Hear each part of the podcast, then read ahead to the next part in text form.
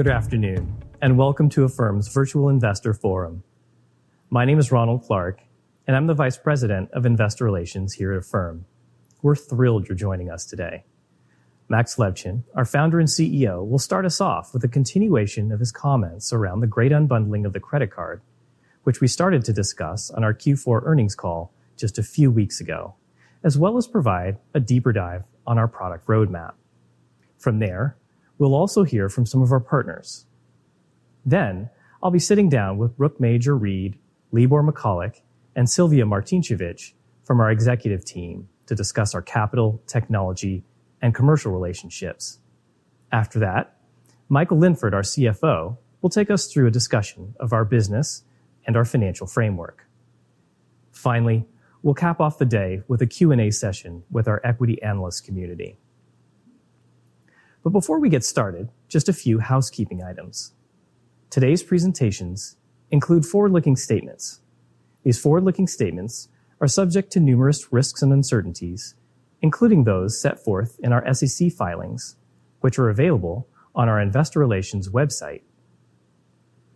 Actual results may differ materially from any forward-looking statements we make today, and those forward-looking statements speak only as of today, and the company does not assume any obligation or intent to update them except as required by law.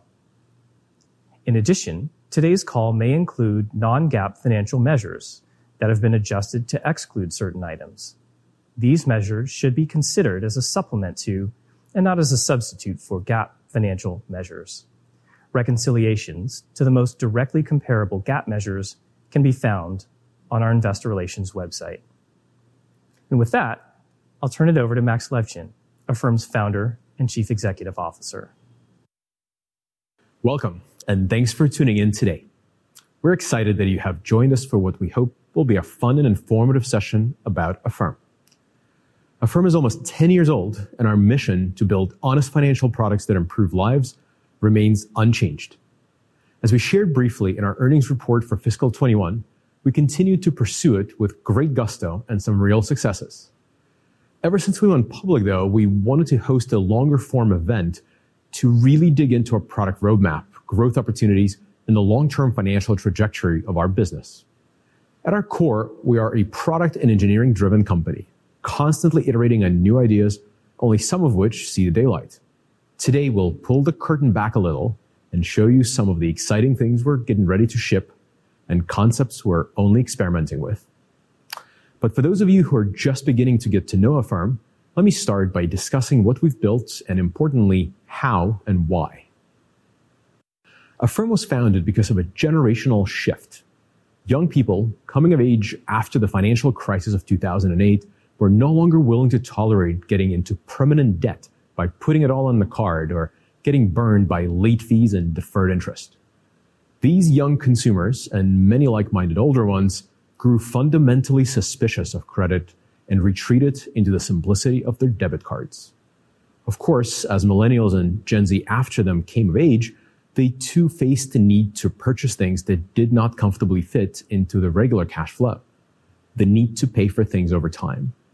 This need is what gave rise to the entire BNPL industry or the great unbundling of the credit card. The credit card was conceived as the ultimate buying bundle, a great user interface to help you put purchases of all types and sizes together in one basket with the freedom to pay for them later.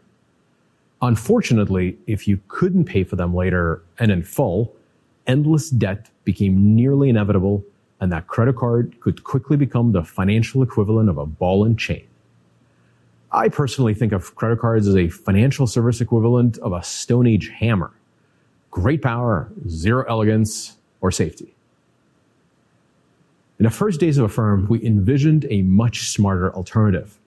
Unbundle the credit card's features to provide access to transaction-specific credit in a truly transparent and delightful fashion, and do away with the predatory and deceptive elements of credit cards at the same time. Our first step in pulling the bundle apart involved solving for transactions most likely to get you into longer-term debt. We made paying for these items with credit more predictable and transparent and helped consumers take back control by integrating Affirm directly at the point of sale. Building this stuff is hard. It requires some serious chops in anti-fraud and underwriting. It also requires scalability and availability to support the extreme ups and downs of the retail calendar. We relished these challenges, which, when solved, became our competitive moats. We built proprietary technology from the ground up to assess and price risk and to scale our access to capital markets for efficient funding of these transactions. We didn't stop there. Inspired by demand coming from apparel and beauty categories, we brought our signature convenience and transparency to smaller ticket items. We launched Split Pay, a paying for 0% APR pay later solution only a little over a year ago, and today it's the fastest growing part of our business. The addition of Split Pay's shorter term pay later solution to our longer term pay monthly offering has allowed us to provide consumers and merchants alternatives that span six weeks to 60 months in terms of length and across card sizes ranging from 50 to more than $15,000, all with no late or hidden fees or deferred interest. Unlike our competitors that only offer such shorter term pay later solutions, we are neither constrained by the amount the consumer wants to spend nor the time they need to pay us back. As shoppers using Affirm felt more comfortable buying nicer items, our consumer satisfaction soared and our merchant partners saw higher conversion, more sales, and new customers. Today, Affirm is as much a payment network as it is a marketing solution, in particular through interest-free loans where merchants pay Affirm for the time value of money and consumers benefit. Motivating a browser to become a buyer without having to offer an explicit discount is a powerful concept for a retailer. Our consistent results, culture of engineering excellence, focus on intelligent risk management, depth of capital markets execution, and relentless search for opportunities to delight consumers helped us become the technology partner of choice for some of the world's most demanding merchants and platforms. And when we partner, we want to bring maximum value possible. Like my favorite programming language, Python, which we use to build many of the company's early systems, Affirm comes with batteries included. Our superpowers are in developing sophisticated, scalable technology, risk management, and highly efficient access to capital. And wherever these strengths can become keys to help our partners unlock consumer delight, we believe we have a right to compete and an opportunity to win. And there's a certain ironic symmetry here even as we peeled apart the tight, confusing bundle of features inside consumer credit cards, we worked diligently to bundle unique merchant services, leveraging our strengths with integrated pricing. We've recently built and acquired some truly great value-added services and brought them to our partners. A shopping tab we added to our transaction management app, Affirm Marketplace. For consumers, the marketplace is a great place to discover Affirm's latest partners, their products and services, and hear about the latest promotions they're offering. For merchants, this is a highly qualified user referral engine and a carefully managed marketing service. Today, a third of transactions originate on our site and app, representing an efficient new channel for our merchants. In addition to our transaction fees, we earn an affiliate fee for these transactions from our partners. In fiscal 2021, we also acquired Returnly, a unique solution that helps merchants process returns, a common challenge in fashion retail, and delight consumers with an exceptional value proposition. You can purchase a replacement item with an instant merchant credit before having to ship the unwanted one back to the retailer. Although there is little geographic overlap among consumers, most shop in their local geography, many of our merchant partners are multinational businesses. We see international expansion as another bundled value additive service to our partners. We're highly motivated to ensure we can serve our merchant partners wherever they operate via a single integration. That is why we acquired PayBright, the leading provider of buy now, pay later services in Canada around the time of our IPO. Now partnering with Affirm in English and Quebecois French, speaking part of North America, is that much more of a no-brainer. And we, of course, won't stop with just lending in North America. After a decade of being maniacally focused on the U.S. market, expect us to start showing up in a few more geographies soon. Let's talk about a few more bundled products we are playing with or are about to release. Hot off the press, Adaptive Checkout is a truly seamless integration of our monthly installments product and the low AOV Split Pay. Merchants can now offer consumers a choice of four biweekly interest-free installments or monthly payment options in a single integrated checkout solution, supporting a wide array of purchase sizes. Both short and longer-term options have been available separately, and until now, the merchants had to enable the right product for the right item. Adaptive Checkout takes that burden completely away. We automatically present an optimized set of offers to each consumer in mere seconds by using machine-learned insights to drive both maximum sales conversion and highest possible consumer delight. And it drives results. Merchants with early access to this have seen an incremental 26% increase in conversion just by adding Adaptive Checkout to existing Affirm integrations. One of the amazing things about running a SKU-aware payment network is that you can do some real magic. Brand-sponsored promotions is a unique technology we've built that enables merchants to promote consumer brands on their platforms alongside the power of 0% APRs by enabling the brands to programmatically sponsor specific items at specific retailers. The consumers get an interest-free, often long-term plan to pay. Merchants drive incremental sales, and brands are able to reach new customers, all enabled by Affirm's technology. Brand-sponsored promotions are live today at Walmart, powering head-turning deals like interest-free loans on select models of Samsung TVs and Goodyear tires. And we plan to significantly expand these promotions for the holiday season. Our software engineering DNA is why some of the best tech companies in the world choose to partner with Affirm. Shopify is one such company.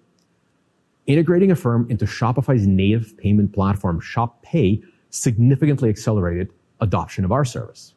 Today, Shop Pay Installments, which is powered exclusively by Affirm, is enabled for hundreds of thousands of Shopify merchants, helping those merchants drive growth while delighting their consumers. Yet despite its sharp looks, Shop Pay Installments isn't actually a one-off custom integration. In fact, this is another service of ours, something we dubbed Powered by Affirm.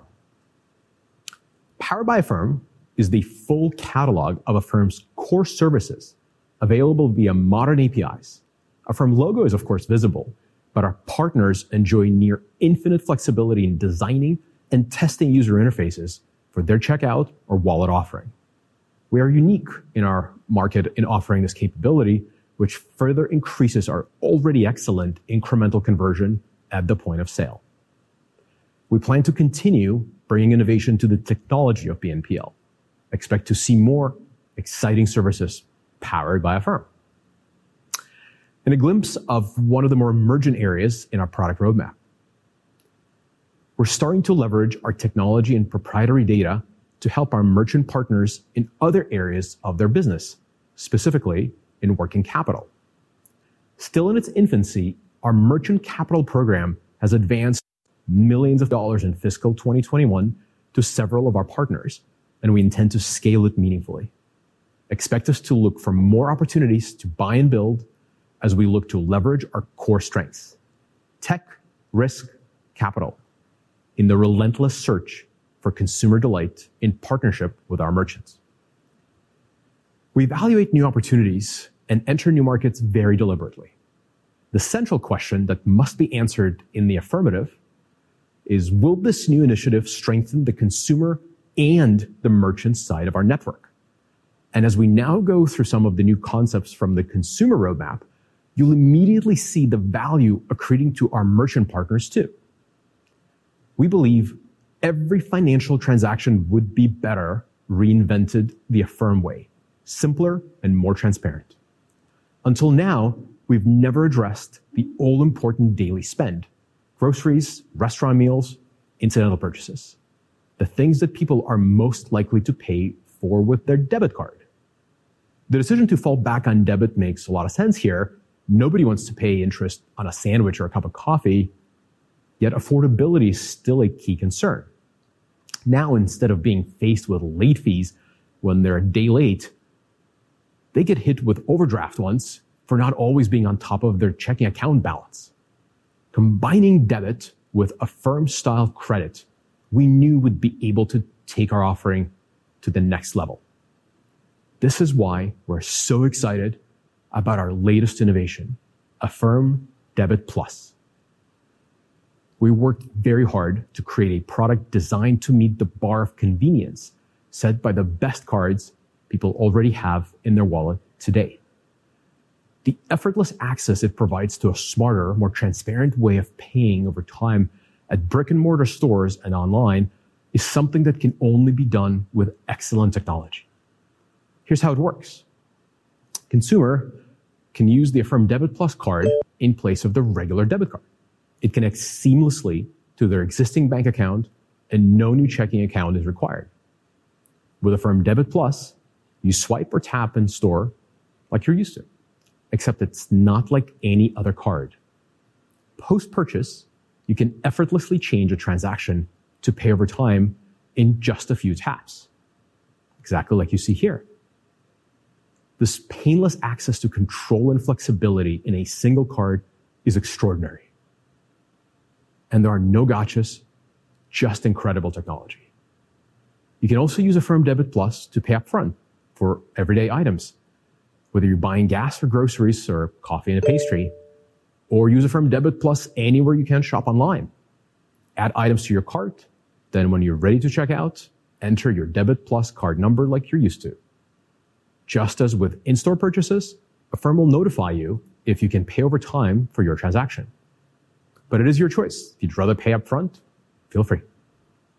Ignore the prompt and you can manage all of your payments in the Debit Plus companion app. Affirm Debit Plus really is the only card consumers will ever need. We believe Debit Plus is not only the most significant upgrade to the debit card since its debut over half a century ago, but a truly revolutionary idea that can help millions of people enjoy life with a lot less angst about spending, saving money. We're excited to bring this card to the nearly million strong waitlist that's signed up at affirm.com slash card. And there's still time to add your name to that list. But beyond the elegant user interface of the Debit Plus app, the beauty of our card is that it's powered by software, which means you can expect us to regularly add new features and functionality via app updates. In other words, we expect Debit Plus card that we showed you today to improve frequently, and the possibilities are almost infinite. We have a whole host of features planned for the card already. And while we're initially only launching with our split pay offering, we plan to extend our monthly interest bearing and longer term 0% APR offerings to the card. Has been keeping us very busy. Debit Plus is far from the only exciting new product on our consumer roadmap. Another way we're looking to surprise and delight our users is through rewards. We have been quietly piloting a Affirm cashback for a little while now in our app, and we're pleased with the initial results. In the coming months, we plan to launch an even fuller offering of Affirm rewards, which will reward users for engagement with our products and using Affirm. As users transact from our app, pay with a Debit Plus card, or make on-time repayments, they'll earn rewards. These can be used to make purchases or payments, deposited into a savings account, or simply cashed out into their own personal bank account. That's a lot of cool features to pack into a single Affirm mobile app. So we had to change our visual architecture to accommodate an influx of these offerings and more. The Affirm Super app will combine the best of Affirm's commerce, payments, and financial services into a single destination, including our existing virtual card, shopping, and savings experiences. It will be the destination for savvy shoppers providing exclusive offers, curated shoppable content, and smart shopping tools to inspire confidence in users as they shop.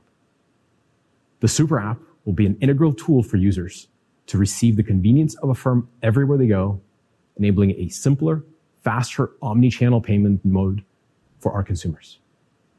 And to truly extend the value of Affirm everywhere, we'll have enabled virtual card creation and usage online through the Affirm browser extension, furthering the ubiquity of Affirm on all channels and devices. As you can see, our consumer roadmap is similarly brimming with ideas and fun new features. We plan to launch everything you just saw within weeks and months ahead, and we're already working on more yet to be announced new products. After 10 years, Affirm is still very much a startup. We're trying not to take ourselves too seriously, except when it comes to risk management. Have fun, build new amazing things for our partners and our consumers. Not all of these ideas will resonate with consumers and merchants, and some definitely will not. But we will move quickly and bring them to market to learn, iterate, and win. Oh, one last thing to show off on the consumer roadmap. It's time for Affirm to support cryptocurrencies in a way that feels organic to us. That's right. We will soon leverage our savings accounts to seamlessly enable crypto ownership consumers will be able to buy and sell crypto directly from their savings account, driving the value of their dollars even further with what has been a long-term appreciating asset class. If you got this far in our story, you may be getting dizzy with all the cool products we're working on. Allow me to try to offer a simple summary of our product strategy. We are focused on maximizing frequency of consumer engagement it's a lot easier to improve lives if you're a daily part of someone's. Helping consumers to feel smarter about and delighted with their financial decisions as they shop, spend, or save is all about meeting them where they are. We're equally focused on maximizing partner value. Much of our revenue comes from the services we sell to merchants, their suppliers, and their platforms. Our job is to deliver more value than they're paying us for leveraging our unique strengths. These two goals are in parallel, they're mutually referential. Consumer delight and attendant frequency gives us more opportunities to promote our merchant partners to our consumers, which in turn drives more transactions and ultimately more delight. By focusing on these two measures, we are creating strong network effects and strengthening our consumer and partner relationships in the process. As we look to the future, I couldn't be more excited about our product roadmap and what lies ahead. For the past decade, consumers chose Affirm for the transparency, flexibility, and ease of use of our offerings. And with all that we're building, we're confident that we'll add even more consumers to our network and delight them in new ways that will keep them coming back. Likewise, we believe we can do a lot more for our merchants, and we are working on additional opportunities to leverage our technology skills underwriting expertise, and capital markets experience to bring them solutions that meet their needs and help them grow. Our unmatched product offerings for both consumers and merchants will help Affirm take a much larger share of the nearly $800 billion US e-commerce market, the 8 trillion of card spend processing online and in store, and the estimated 1 trillion that merchants spend on customer acquisition. We appreciate your support as shareholders, and we look forward to the many successes we'll share with you in the future. Thanks so much, Max. Now I'd like to hand it over to a few of our Affirm partners to share a little about their relationship with Affirm and the value that Affirm has driven for their businesses. While they couldn't join us live, they've sent over some remarks that I'm going to play for you. First up, Shopify's VP of Merchant Services, Kaz Nejatian, will share a brief overview of the Affirm Shopify partnership. Affirm exclusively powers Shop Pay installments in the US. Uh, we partnered with Affirm because it was a technology company at the core. And it addressed the needs of our merchants uh, with the best tools available to help them run and grow their business. But Affirm was more than just a technology company. Uh, Affirm's commitment to never charging consumers with late or hidden fees was really appealing to us because that's part of our commitment to make sure we do right by the merchants and their customers. look, our mission at Shopify is to make commerce better for everyone. And partnering with Affirm enables us to do just that. I also asked Kaz to talk a bit more about Shop Pay installments. We built Shop Pay installment as a custom product together with the firm. And our goal was to meet the needs of our massive and diverse merchant base. Uh, we built it to be the best buy now, pay later solution on the internet. And I think the early results speak for themselves. One in four merchants who used Shop Pay installments in early access saw a 50% increase in average order value. That's 50% higher average order value than they would have seen with other payment methods. We saw a 28% decrease in carts being abandoned among merchants that switched to Shop Pay installments from another provider. And Shop Pay installments is insanely fast. It's 30% faster checkout compared to other processors. And that's why we've seen hundreds of thousands of merchants adopt Shop Pay installments. Now, Birdies' CEO and co-founder Bianca Gates will tell us a little about what made Affirm the right choice for Birdies. Affirm was the only pay over time provider who could offer customers customized payment options that suit their budget as opposed to a set biweekly payment plan. Plus, Affirm's technology is unmatched, and they've consistently demonstrated an unwavering commitment to doing right by our customers, and they've never charged a late or hidden fee. I also asked Bianca to speak about Birdies' experience integrating Affirm. We integrated Affirm into our e-commerce stack pretty early on when we were a very small team without any developers. They made it super easy for us to launch quickly and test the performance as we introduced new products, new price points, and we were able to grow sales 4x year over year the first year we started working with the firm. And about the results Affirm has driven for Birdies. Affirm has been an exceptional partner to us and has had a remarkable impact on our company. Affirm powered Birdies orders have demonstrated consistently higher AOV than our site wide average. And Affirm has helped us grow our business over 7x since launching with them just three short years ago. Last, but certainly not least, Samsung's Chief Digital Officer, Kal Raman, is going to share a little about why Samsung started working with Affirm. You know, Samsung is a consumer centric company and uh, we start with customer experience and work backwards. Uh, I found Affirm to be equally consumer centric from the variety of products they offer, which is very important because we are in multiple categories. And the customer experience they give, where they don't charge any late fees, the easy way consumers can access the Samsung's uh, various products through Affirm's various platforms is phenomenal. And that's the reason why we chose Affirm. I worked with lots of fintech companies. I found their focus on customer experience, innovation, the range of products is unparalleled in the industry. I also asked Kal to speak to how Affirm has helped Samsung.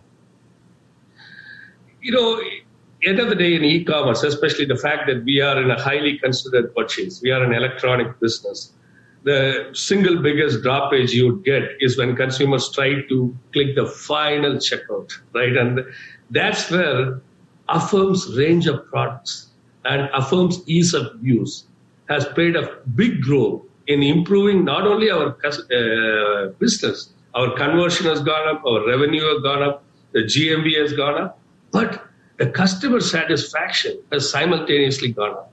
So it is truly a win-win-win partnership. It is a win for our consumers, it's a win for Samsung, and it's a win for Affirm. Having heard from our merchants, next, I'd like to invite three of our executives up for a fireside chat.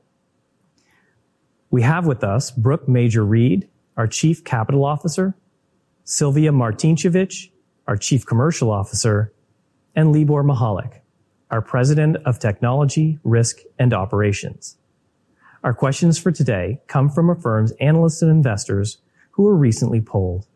And I'm really excited to have each of you here with us today. Let's start with Sylvia on partnerships.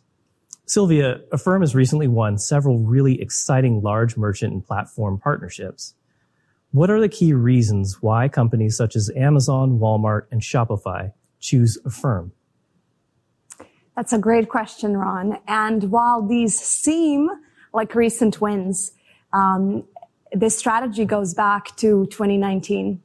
We built a very intentional strategy to win enterprise and platforms with the goal of becoming a gold standard and a premier technology platform for those segments. In turn, of course, these partnerships help us acquire customers at amazing scale.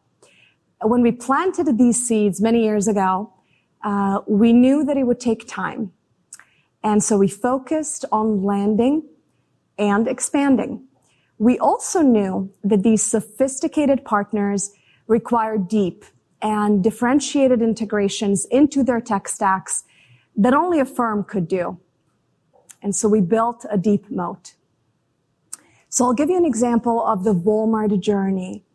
Uh, we started over two years ago now and started with a small number of high order value offerings. We conducted many A-B tests to ensure incrementality. And then we expanded. We expanded SKUs, we expanded verticals, um, we added low average order value offerings. Um, our partnership with Walmart is so deep that we're working with their suppliers as well. Um, Samsung and TracFone are two examples uh, where we've built brand sponsored promotions to drive more sales of Samsung and TracFone at Walmart. And so when you look at sophisticated partners like Walmart, with complex tech um, and long-term product roadmaps, um, they need a partner that can work with their product uh, and their commercial teams in lockstep. Uh, whether you know working with them on their promotions like deal days that they do in the summers, or their Black Friday and Cyber Mondays, um, or whether developing joint long-term roadmaps to drive innovation together. You also mentioned Shopify, a partnership that we have built over the last year. Um, we would say we're uh, still in the early innings, um, and we will grow that relationship over time in a similar way. The first step was to get um, merchants enabled on Shop Pay installments. Uh, we now have, um, I'm happy to say, hundreds of thousands of merchants that are enabled. And the next step is to drive additional merchant adoption and consumer engagement. And then similar to Walmart, we will drive and build new features together with Shopify, whether that's longer terms or returns management. Uh, and the last partner that you mentioned is Amazon. It's been in the headlines recently a little bit. Uh, it's a vast opportunity uh, that we look forward to sharing with you as we grow. Um, Amazon really has a wide breadth of offerings that we at Affirm are uniquely positioned to support, uh, from long-term financing to daily spend and really everything in between. Um, even with all of the progress that we have made, um, we have a long runway ahead. I want to make that very clear. Uh, with Walmart, Shopify, and Amazon, um, this gives us access to over half of all of U.S. e-commerce. And with that, we have an opportunity to drive adoption and drive penetration in the way that we have to date. Um, and listen, Ron, we'll keep doing what we have done well to date. We're going to put our heads down and we're going to work with these partners uh, on long-term product and marketing roadmaps to be fully aligned with that of our partners. Thanks, Sylvia. I know that investors will really be excited to see what's next on that partnership front. Libor, having timely and valuable insights is also critical for merchant success, particularly those enterprises that Sylvia just mentioned. How does Affirm leverage its data and analytical capabilities to help our merchant partners to grow their businesses? Oh, wonderful question. So Affirm has collected data on consumer shopping, payments, and purchasing power across a wide range of merchants and products down to the SKU level. As we expand our merchant and consumer base, we continue to accelerate the breadth and rate at which we absorb this data. This data helps us to better serve consumers by allowing us to expand their purchasing power surfacing the right opportunities, giving them the confidence to make their next purchase. It also enables us to provide our merchant partners with insights into, the purchasing power and habits of their customers.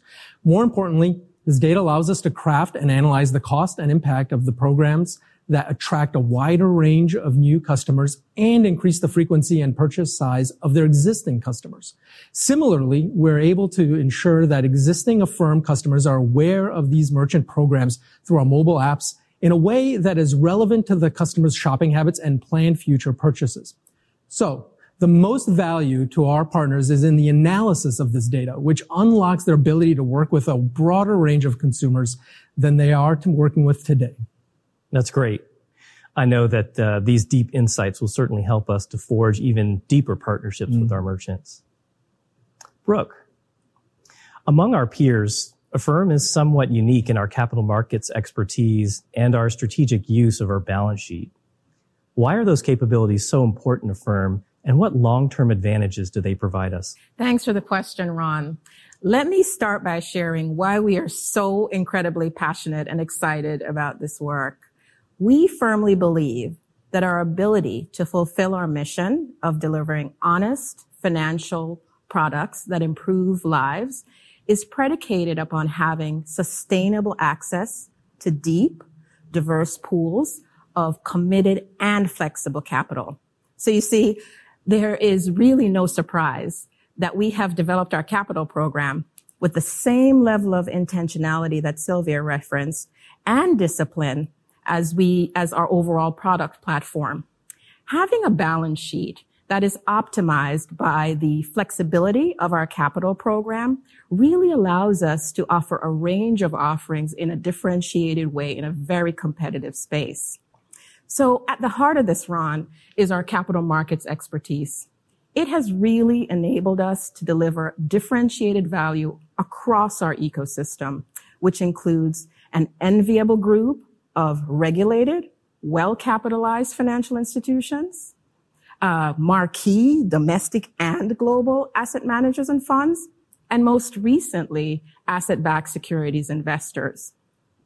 So, you know, putting this in context, Ron, in the very beginning, when we started this journey, we began with a basic need to fund the loans on our platform. So we leaned into warehouse facilities, committed warehouse lines, and then we systematically migrated to a velocity driven model, leaning into loan buyers and securitization that could sustainably support the exponential GMV growth we sought. This model helped us achieve a 78% CAGR in terms of GMV growth over the past two fiscal years across our core products at scale. And Ron, the exciting piece of this is that the model is really flexible. It's flexible enough to consistently support new offerings without bloating the balance sheet. So having said all that, it really brings me to where we are today, which is very exciting. A durable capital program that delivers those benefits and so much more across three primary symbiotic funding channels, allowing us the, the ability to optimize economics, liquidity, all important liquidity, and balance sheet size. Ultimately, what you're looking at is our ability to reduce the overall equity capital required to fund our loans as a percentage of total platform portfolio by a whopping two thirds. You're looking at 12% in fiscal 19 to 4% in fiscal 21. So as you can see, the capital program mirrors the exceptional trajectory of our overall platform. I could put it to you this way. R alpha or the warehouse lines, beta, you could say are the loan buyers, and then GA, programmatic asset-backed securities issuer, issuance. That in itself has created a distinct competitive advantage relative to our peers. So don't get me wrong, Ron. Mm-hmm. This took a lot of time. And so our success is a direct result of our technology and analytical prowess, which Libor referenced earlier. So in addition to that, we have robust underwriting and risk management capabilities, which we bring, bring, bringing this all together. And so, yeah, the work isn't done and we haven't stopped. We continue to refine and fine tune the capital program with a keen focus not only on just increasing capital efficiency, but also effective balance sheet management. Super, super important as we set new, set our sights on new heights for the platform, which we know we will achieve. The results have and continue to demonstrate our success in, in, in this regard. So we've proven that. So it's with all of that that I can truly affirm, pun intended, that we have pressure tested our capital program's ability to deliver differentiated value across not only the largest uh, consumer enterprises, Sylvia just talked about those, but also a diverse array of merchants, con- uh, individuals, and capital partners alike at scale. And as we've seen most recently, through fluctuating economic cycles. We really believe, Ron, that this is a, a real competitive advantage in our space. That's great, Brooke. Our capital markets expertise is really critical to driving our future growth. And I'm looking forward to seeing how you develop that program going forward. Speaking of Affirm's competitive advantages, Libor, um, the strength of Affirm's technology is often cited as one of our key competitive advantages. In your view, what are Affirm's primary advantages in technology and how sustainable are they? Oh, Ron, as an engineer, I love this question. There are two primary advantages that we believe are sustainable over the long term with continued investment, our machine learning systems and our internally developed vertically integrated financial product stack. On the machine learning front, we've invested heavily in both algorithms and the data on which those algorithms operate, including how that first party and third party data is managed from creation all the way through model training, validation, testing, and live decisioning. However, the real long-term advantage is the model development process, which brings together the algorithms, the data, and the previous iterations of the model to advance the effectiveness of the next model. This is how we approach all the models in our machine learning system that create an advantage for us in fraud, underwriting, personalization, servicing, capital management, etc. That aggregate machine learning system, the growing collection of models fed from that growing body of data, creates a wonderful flywheel of better decisions, more efficient decisions that improve the quality of the user experience while delivering more value to consumers and merchants. Second is our vertically integrated financial stack. That is a set of loosely coupled, internally developed systems that flow from user experience to our decisioning systems to the set of ledgers that power the financial products to our serving, serving to our servicing and capital program and everything in between. While we continue to develop these capabilities independently, we can also quickly enable functionality that spans the entire service. New products, new countries, new partners, new requirements, etc. Being loosely coupled means we can independently advance the state of the art in each domain, but having all the core fun- functionality in-house means that we can tackle complex opportunities very quickly. Even more importantly is the data that comes from these core capabilities. We remain in control of the data that is produced by each of these systems, which is the same data that's being fed into the machine learning system that makes it a critical element in the technology flywheel that's becoming more efficient, is able to support more functionality and deliver more value as it scales up. So I do see both of these, especially together, as an advantage that is not only long-term sustainable, but also an advantage that builds on itself over time. Thanks, Libor. It's great to see how we're really driving our advantage in technology. I want to turn back to Sylvia for a moment. Sylvia, the large scale partnerships that we have um, have several advantages to them. One of those is bringing millions of consumers to Affirm's offerings for the very first time. How are you re-engaging with those consumers and uh, on the platform um, today? for many of our new co- uh, consumers, their journey really begins at the merchant's point of sale. So imagine a consumer that's buying jeans at Walmart or a lamp at Williams Sonoma or a vacation um, at VRBO. And so after a consumer discovers Affirm at the merchant point of sales, uh, we engage that consumer through our app. Many discover our app during the repayment process. Um, and once that consumer is in our mobile ecosystem, uh, there are great opportunities uh, for engagement and re-engagement with a variety of different tools, We've built dynamic lifecycle marketing, 0% promotions, our savings product, and many other marketing and promo tools. We really look to our app as a huge opportunity for re-engagement, and we'll be working diligently to continue to drive more adoption.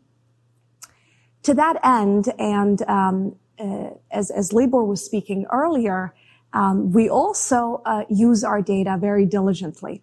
Um, in fact, um, are currently developing advanced machine learning technology uh, to further augment consumer insights um, that we have gained over the last 18 months working with so many enterprises. And so what we're doing there is we're hyper-personalizing and matching consumers with merchants in uh, timely and relevant ways. For example, Uh, we've created sophisticated trigger-based automated marketing campaigns uh, that are based on personal consumer journeys. Uh, for example, if you're buying that TV from Samsung and you abandon the cart, um, we can build we can build that triggered um, campaign to drive you back um, and purchase that TV. Uh, another very, very important lever for us for consumer engagement is brand building through merchant co-marketing. Uh, we work with some of the most recognized brands on the planet, and in fact, over the last fiscal year, our brand recognition has increased by 70%. Wow. Um, for Gen Pop, uh, and even more for Gen Z and millennials. Um, you know, you can imagine, Ron, marketing with amazing names like Target and Peloton, um, has a dual halo effect. Uh, last, but certainly not least, um, we know that happy customers come back, and so we really try hard to delight our consumers with the amazing technology that Libor spoke of, um, and also through really, really elegant and wonderful customer support experience. We always uphold our core values, one of which is no fine print, Um, and we treat our customers in the way that we would wanna be treated. And they reward us with an NPS score of 78, which is um, on par with some of the best brands on the planet. That's great. I'm sure investors will appreciate the flywheel effect that these large wins create on the consumer acquisition front. Brooke, I wanna turn back to you for a moment. The capital markets team has executed several very successful asset-backed transactions, including Affirm's first securitization to include split pay in its first non-consolidated securitization. And the cost of the capital and the advance rates for these transactions have been very attractive. How have you been able to achieve these results? So we're quite proud and humbled by the reception we've gotten in the market. So Ron, I'll tell you that it comes back to our core competencies, which are very powerful to us. The ability to underwrite and manage risk at scale, Um, our sophisticated and very credible capital markets expertise that's coupled with our commitment to being a programmatic asset-backed securities issuer. So let me break it down in terms of where it all starts, right? So it really fundamentally starts with our ability to underwrite high-quality assets, followed by our ability to do so consistently at scale, which we have. And then our job is to really align uh, those assets for the right uh, capital markets execution via securitization, which is a deep and efficient funding source for us. So let me give you an example. Bifurcating our securitization program into a long-duration static shelf and a short-duration um, revolving shelf allows us to optimize pricing by taking advantage of the unique qualities of our loan book and uh, the ability to meet a variety of investor needs. Finally, we tie this all up in our ability to seamlessly replicate the uh, transaction execution process, then again, supported by the asset performance. So each deal attracts a more diverse group of investors, and that uh, creates a virtuous cycle with those investors.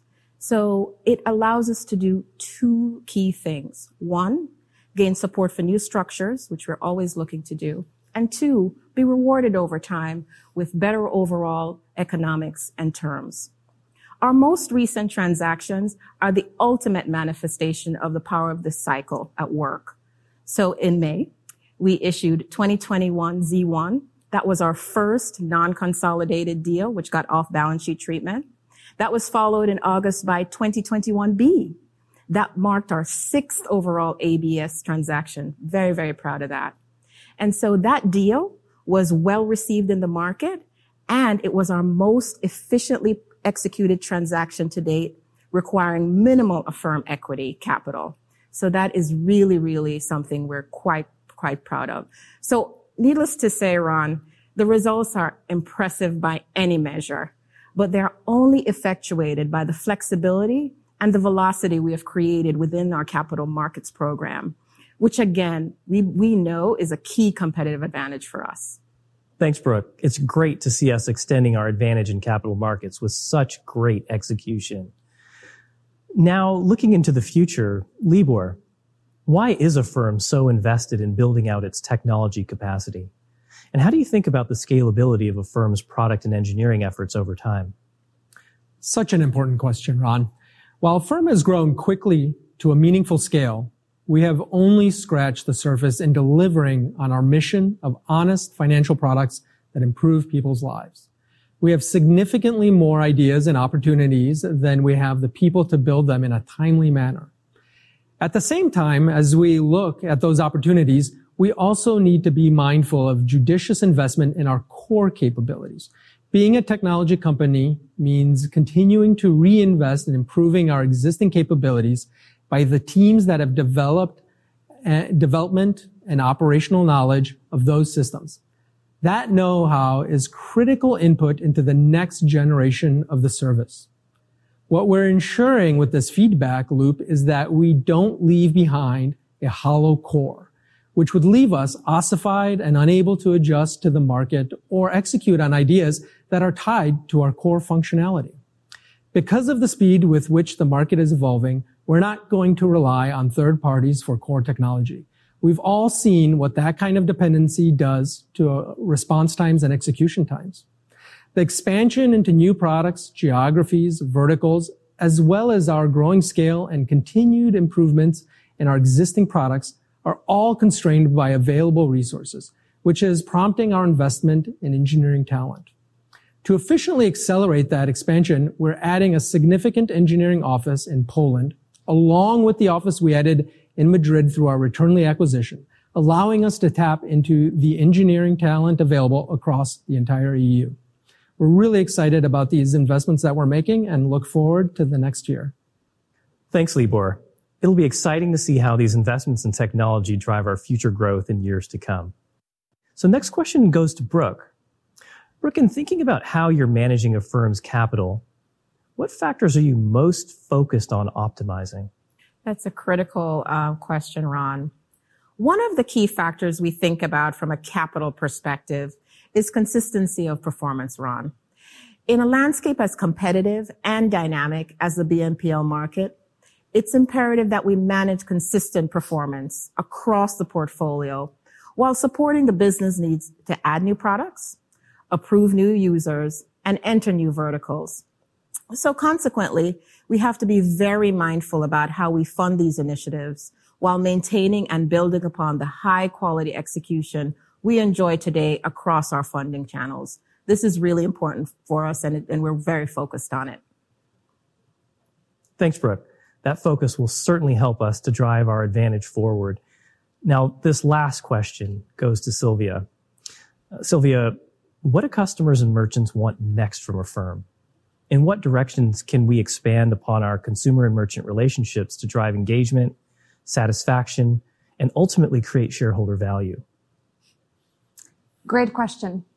Predicting the future. Uh, so, you know, as we mentioned earlier, we develop deep relationships with our merchants.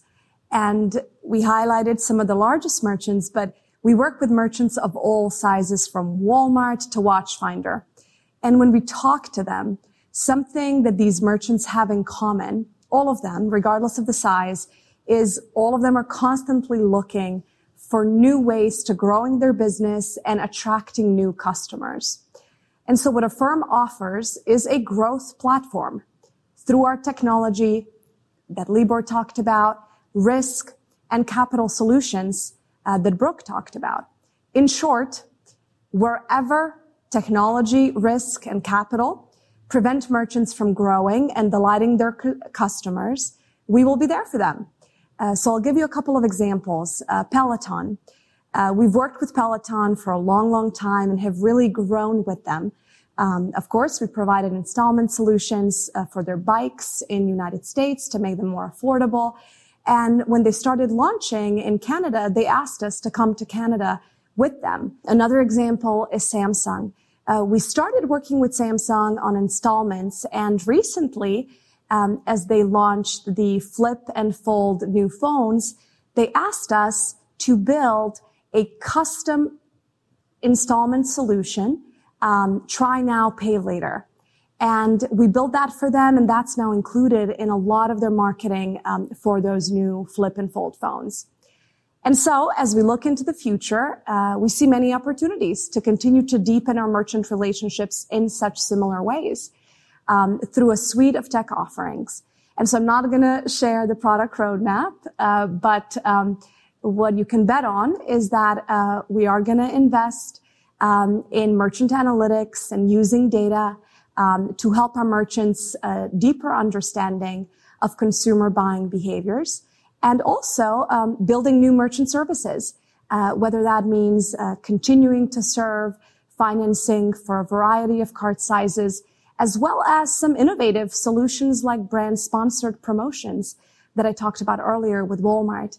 Um, and really, as with any good product organization, we listen to our customers and we innovate based on their needs. And so while we have our internal product roadmap, uh, much of the innovation will be from requirements from our merchant and platform partners. I look forward to continuing to share our plans with you over time and of course, continuing to deliver on those plans. That's great. I'd like to thank you, Brooke, Sylvia, and Libor for your thoughtful insights today. I know our investors really enjoy hearing from you. And now I'll turn it over to our Chief Financial Officer, Michael Linford, for a deep dive into Affirm's financials. Thanks for joining us today. I'm excited to share more about how we plan to build on our significant momentum and how we envision our financial future. As Max discussed, we have a robust roadmap for Affirm that we believe will deliver sustainable growth with strong long-term unit economics for years to come. We have built and continue to build trust-based relationships on both sides of our network. Aligning our interests directly with consumers and merchants isn't just the right thing to do. It's good business that delivers results. During our most recent fiscal year, we powered more than 16 million transactions, totaling more than $8 billion in GMV, a 78% compound annual growth rate from fiscal year 19. In fiscal 21, we grew total revenue to $870 million, an 81% compound annual growth rate from fiscal 19. We see attractive opportunities to build on this strong performance. Affirm is a leader in a massive and fast-growing market and benefits from long-term secular trends. These include the ongoing growth in e-commerce and changing consumer preferences for payments. Finally, we have compelling unit economics driven by our diverse product portfolio excellent risk management, capital markets expertise, and proprietary technology. These moats have helped us grow revenue less transaction costs at a 182% compound annual growth rate since fiscal 19. We've made tremendous progress over the past year, but we believe that we're really just getting started. Affirm is the partner of choice for merchants and platforms in North America, thanks to our unrivaled technology, which allows us to facilitate a wide range of transaction types and provide a high degree of customization and flexibility. Put simply, we turn browsers into buyers for our merchant partners. We drive demand generation, customer acquisition, and conversion at the most critical part of the purchase decision. We do that by providing affordability for both low and high ticket items with 0% APR and interest bearing offerings and have flexibility in our terms ranging from six weeks to five years. In our most recently completed fiscal year, our 0% APR offerings accounted for 43% of our GMV. This includes Split Pay, our short duration interest-free offering. And for the first time, we are breaking out Split Pay from that 43% as we expect its adoption to accelerate through our partnership with Shopify to power Shop Pay Installments. Interest-bearing offerings accounted for 57%. This includes most transactions completed through our app via a single-use virtual card, which enables consumers to use Affirm wherever they shop, even if the merchant is not integrated with Affirm. We also have an expanding set of unique services for merchants, including Returnly, which we acquired in the fourth quarter of fiscal 2021. We are excited about this opportunity to deepen our relationship with both new and existing merchants with these offerings. Before I dive into the economics of each product, I'll provide an overview of our capital strategy, which Brooke discussed. Capital is critical to our ability to serve merchants and consumers, and we believe it is a point of strength for our firm. We fund our business with four different funding sources. First, we have access to committed warehouse lines that allow us to borrow at floating interest rates and advance 80 to about 90% of consumer balances.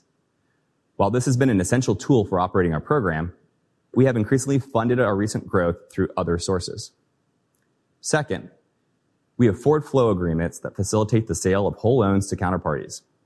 These allow us to earn upfront revenue, generating a one to five percent gain on sale while eliminating the need for equity capital. We also collect servicing income on the loans that we service on behalf of those counterparties. Finally, we sponsor two types of securitization programs. Our revolving asset-backed security program provides fixed rate funding at both a lower cost of capital and a higher leverage ratio than our warehouse lines. In fact, our most recent transaction encumbered only 1% of our own capital while allowing us to fund $2.5 billion of assets over the deal's lifespan. Second, our static ABS program is optimized to fund our longer-term 0% offering. We achieved off-balance sheet treatment with our latest issuance, which allowed us to recognize upfront revenue similar to our forward flow program. Now let's dive into each product, starting with split SplitPay. While SplitPay resembles the buy now, pay later offerings that have become so popular today, Affirm offers a superior checkout experience, and we never charge any late or hidden fees. As a result, SplitPay has a very simple revenue model. We earn income from the fees merchant partners pay us, as well as the interchange fees when we use our virtual card product. While we offer SplitPay in partnership with a number of merchants, we expect the lion's share of the growth in the coming year to come from our long-term partnership with Shopify to power Shop Pay Installments. Given SplitPay's extremely fast turnover, it has a weighted average life of just three weeks. This asset turns over 15 to 17 times per year. Thus, we can efficiently process a large amount of GMV with our warehouse funding. We also have recently begun funding a portion of our revolving securitization program. To illustrate the capital efficiency of this product, consider that $3 billion of annual split pay volume would result in just approximately $200 million of balance sheet impact. This, in turn, would be supported by less than $20 million in equity capital or less than 1% of total volume.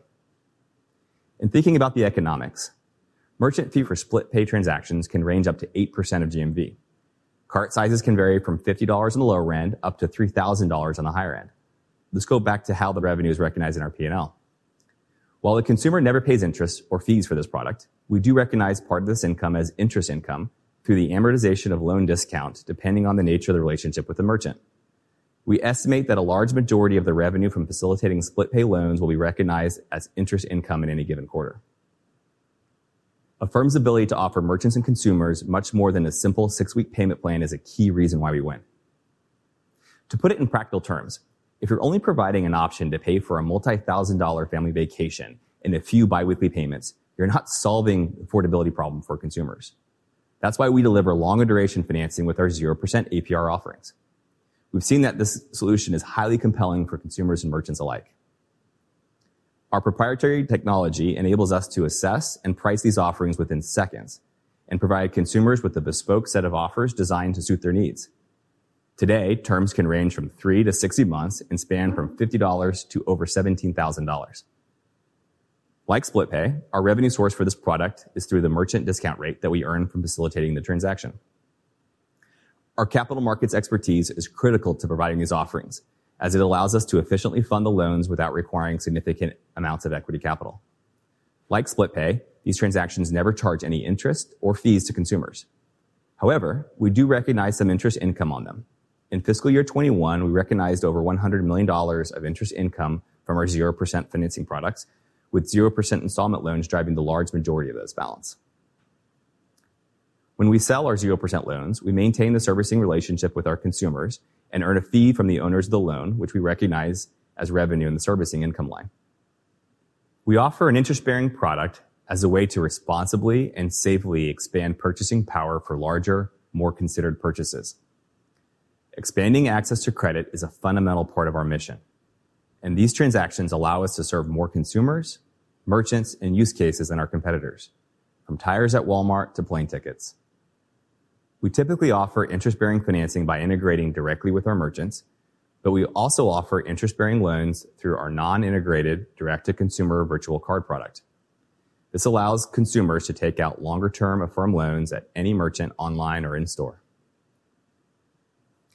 As with our 0% APR loans, we provide customers with offers tailored to their needs, with interest rates ranging from 10%-30% and durations from three to 60 months. As mentioned earlier, purchases can range from $50 to more than $17,000.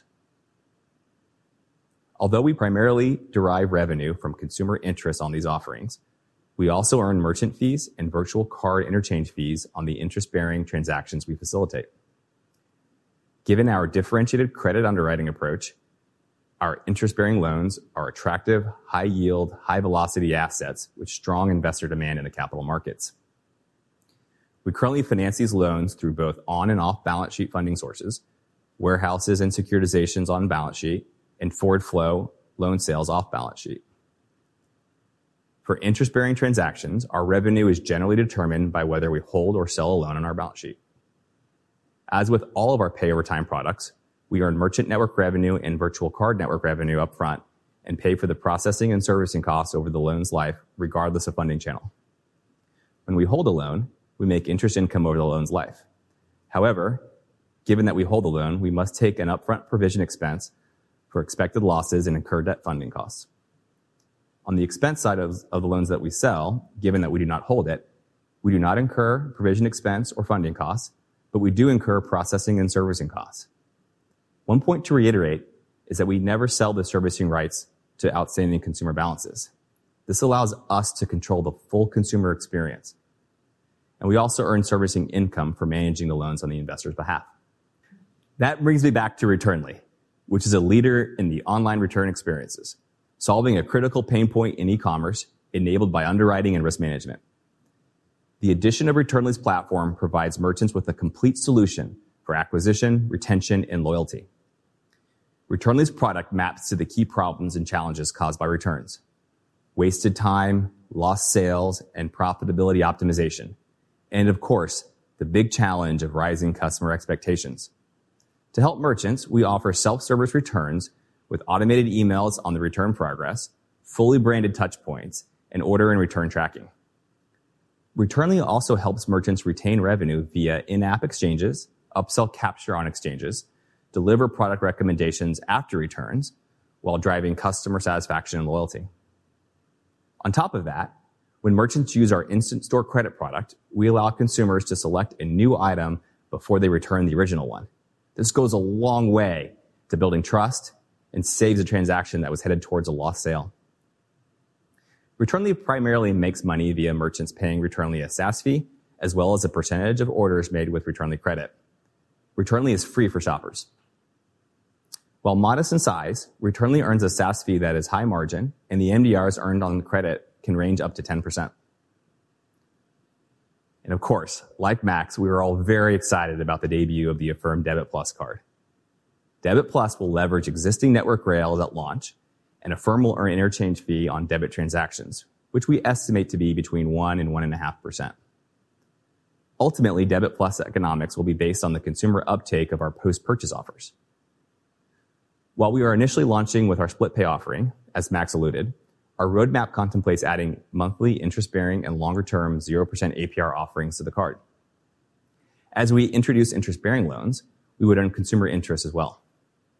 On the expense side, we expect fraud and dispute charges, marginal costs for the two days of funding, and some incremental servicing costs. For those transactions using our split pay feature, we expect to incur the typical costs associated with that offering, albeit with lower credit losses over time. We plan on relying on ACH to settle the transactions, yielding lower payment processing costs. As we develop the card's features and associated revenue streams, we believe Debit+ will deliver attractive returns, though in the near term, like any new product, the economics will improve over time. While we have not factored potential volume or revenue from Debit+ in our guidance for fiscal 2022, we believe it will contribute meaningfully in fiscal 2023. Debit+ will expand Affirm's reach into everyday spend transactions and grow our share of wallet with our consumers. However, we do expect the growth in Debit+ to reduce a portion of the volume that is currently running through our direct-to-consumer single-use virtual card offering. While there are many important elements to Affirm, I think one of the most important and differentiated is our ability to assess and manage risk. To highlight this, we want to show investors where delinquencies have trended and where we expect them to be going forward. We combine a unique blend of human and machine learning expertise to be at the forefront of fraud detection. We can connect to our merchants' inventory and order management systems, allowing us to cancel a transaction, stop a product from shipping, or even recall a shipment when it is determined to be fraudulent. This approach has proven robust and allows us to consistently maintain a very low fraud rate. Unlike legacy payment and credit systems, we assess and underwrite risk at a transaction level. Our integration with merchant partners allows us to consider the product that the consumer is purchasing while we assess a credit application. We have also leveraged our transaction-level risk models and data sets to develop proprietary consumer-level credit models for applications like Debit+, where item and transaction-level data may not always be available at the moment of credit decisioning. Overall, the precision of our risk model allows us to facilitate a greater volume of transactions from a wider and more diverse segment of consumers. At the same time, we're able to minimize risk and maintain attractive economics, providing a fertile ground for our network to grow. To that end, it is important to look at delinquencies in context. Going into the pandemic, we were comfortable with the level of delinquencies in our business, hovering around 2%.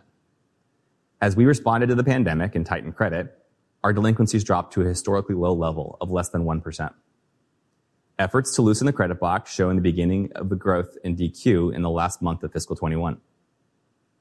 We expect delinquencies to remain consistent with what is required for strong unit economics in line with our guidance. We do expect a return to pre-pandemic levels in the coming months. With all the exciting initiatives we are pursuing, we expect to continue driving strong growth and unit economics well beyond our current fiscal year. We have an exciting opportunity set in front of us, and we expect to continue to compound GMV and revenue at outsized rates for the next several years. As our revenue continues to scale at rapid rates, we expect to demonstrate operating leverage and drive annual profitability improvements beginning in fiscal 2023. Ultimately, the degree of operating leverage we demonstrate, and in turn, the rate at which we progress to profitability, will be managed in conjunction with our expectations for GMV and revenue growth in that period. Of course, to deliver that product roadmap and capitalize on the growth opportunities in front of us, we plan to invest in the future of our business. As we outlined a few weeks ago when we shared our financial outlook for fiscal 2022, we are investing in technology and marketing to drive growth in the years ahead. However, as our business scales in the years ahead, we expect to drive operating leverage from our fixed expenses, including technology and data analytics, sales and marketing, and G&A. During our growth phase, we expect to deliver GMV growth of 30%-40% on a compounded annual basis. As you can see from our guidance for fiscal 2022, we believe we are still growing faster than the rates implied for that phase.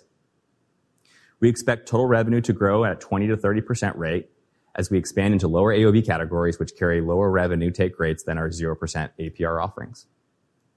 Accordingly, we expect revenue as a percentage of GMV to stay within a range centered around 8%. On the expense side, we expect transaction costs to remain steady as a percent of revenue in the same 5% range that we delivered in fiscal year 2021 and now expect in fiscal year 2022.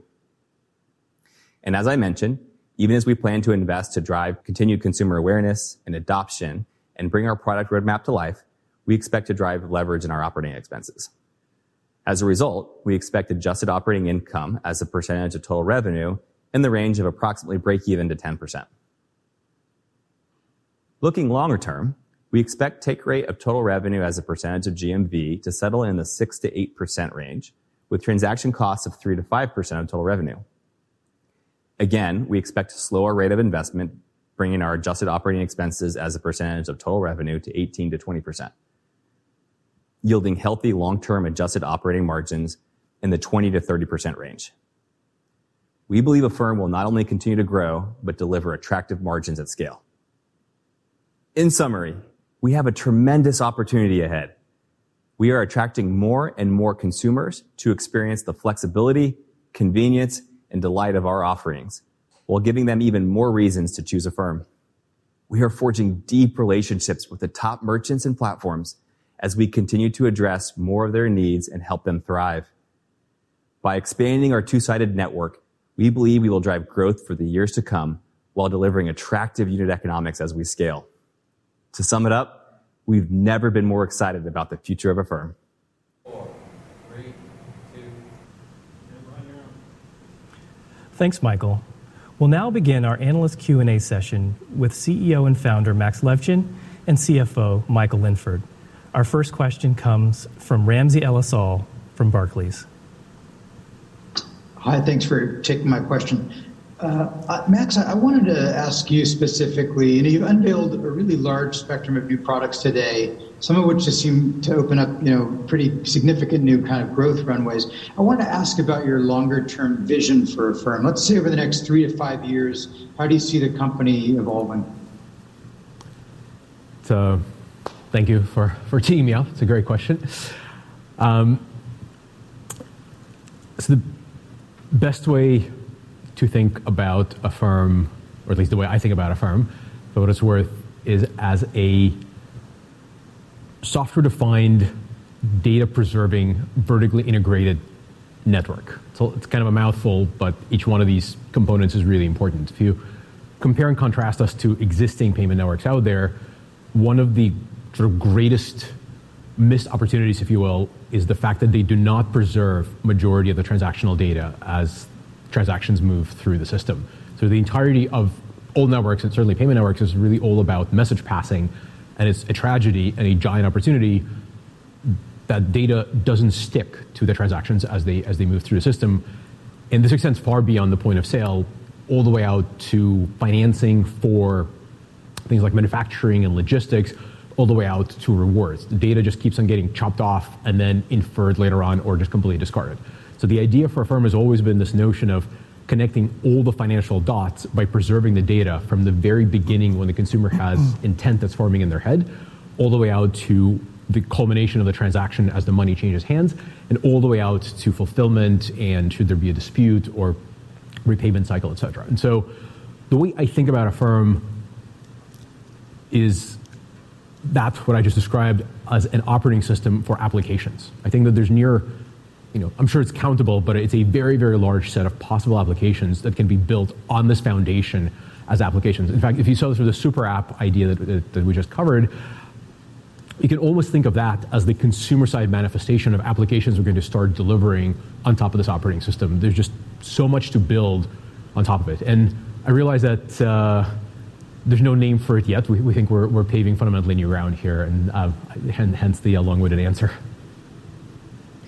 That's fascinating. Um, I wanted to drill down into one of the products that you mentioned today, the working capital, the merchant working capital product, um, which also seems to open up a pretty significant new kind of growth vector. Can you provide any more details on that product in terms of you know how it works or maybe you know the distribution model you're going to pursue there? Uh, that is a great question. Um, the fundamental insight that powers us is sort of to go back immediately to your prior question. So we know a lot about a merchant's business because we see a very frequently, very meaningful fraction of their consumer transactions. One of the ways you can think about merchants' capital profile is through the lens of pre-qualifications that consumers have asked for. When we approve a customer to go shopping at brand X and merchant X, we are basically sizing up both their capital needs and their future cash flow, because we know ultimately they will have to go and purchase the supply and/or manufacture the supply of what that the consumer is about to purchase, that they're committing to purchase. And so we have this really unique data-driven lens over what that merchant might need. And not only can we underwrite that merchant based on how strong their cash flow has been and what we expect them to do, but also we can understand what their future demand and therefore future manufacturing needs will look like. And so that, that's sort of the, the, foundational idea why we think we have a right to win here. We have something extra that others don't perhaps know as well as we do. Um, it's super early. Again, I'm I, so, somewhere in my talking points. There's just you know bolded statement saying, please don't drop these things into your models just yet. This this is a preview of the product roadmap as opposed to financial roadmap. But we're super excited about this. I, I think we, have talked to merchants plenty, and they told us over and over again, this is a fantastic idea. We love the accelerant that you're offering us. That said, it's a fairly small amount of money, relatively speaking. Um, can throw it over to Michael if he wants to comment on uh, on the specifics of the financial component of this. No, it's just a little too early. I, I think we, will we'll stop there. Thanks so much. Thanks for taking my questions. Thanks, Ramsey.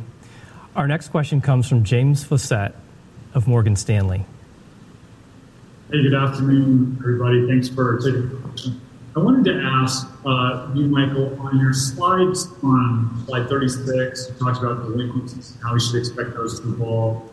And then 37, you kind of gave a uh, uh, how we should think about the business developing. Maybe on, on slide 36, when you talk about getting back to pre-pandemic levels, you mean hovering around that 2% 30-day DQ, and how should we interpret that or as what that'll translate into losses?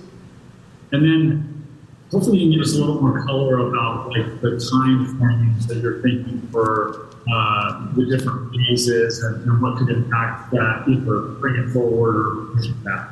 Thanks.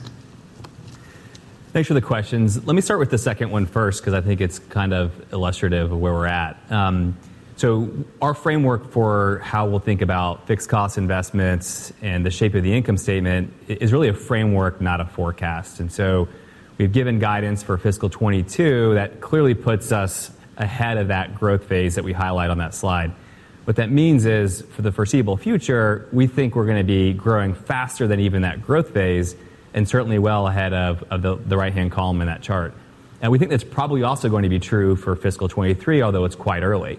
The way to think about that framework is our willingness to invest is a function of our growth expectations. And when our growth expectations are exceeding that levels, we're going to keep investing. And, and you see that in fiscal 22 uh, and with all the great, exciting things we're working on, we're, we're, we're pretty excited about, about what our future is, and we're probably even before the growth phase for the foreseeable future.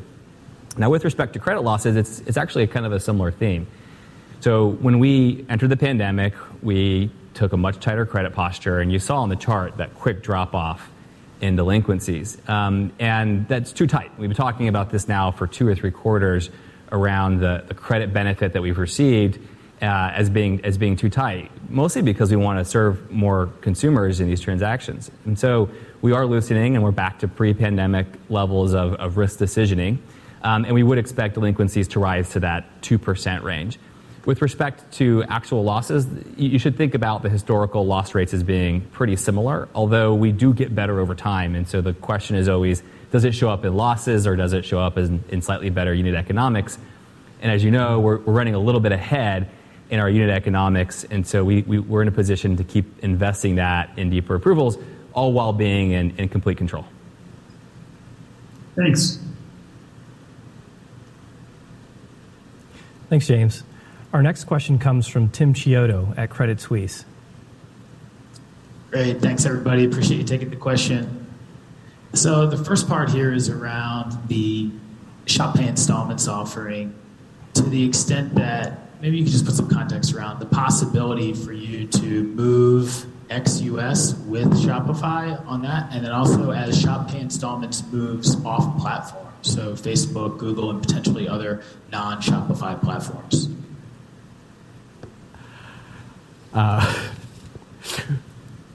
great questions. Thank you. Um, as always, uh, we try to take the uh, posture of not speculating on things that seem exciting, sound exciting, might be, and are not are yet in in the in conversation.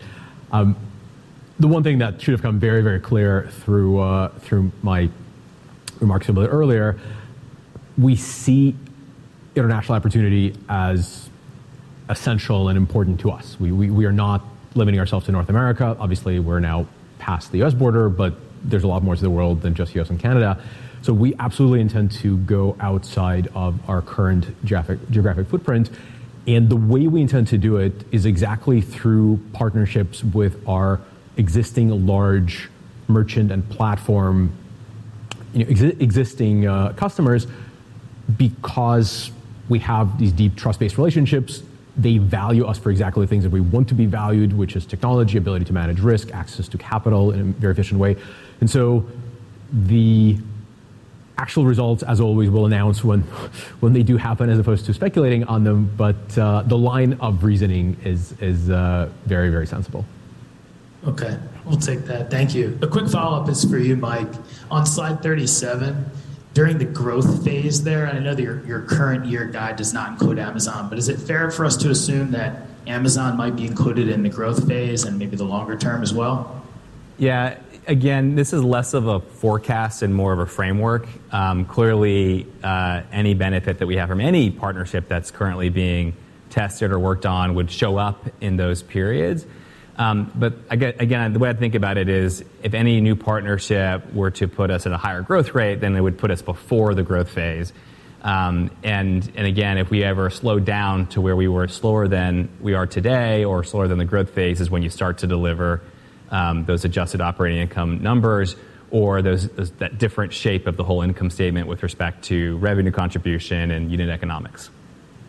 Okay, so said differently, Amazon and or any other large partner would have the potential to essentially delay the time period until we reach the growth phase.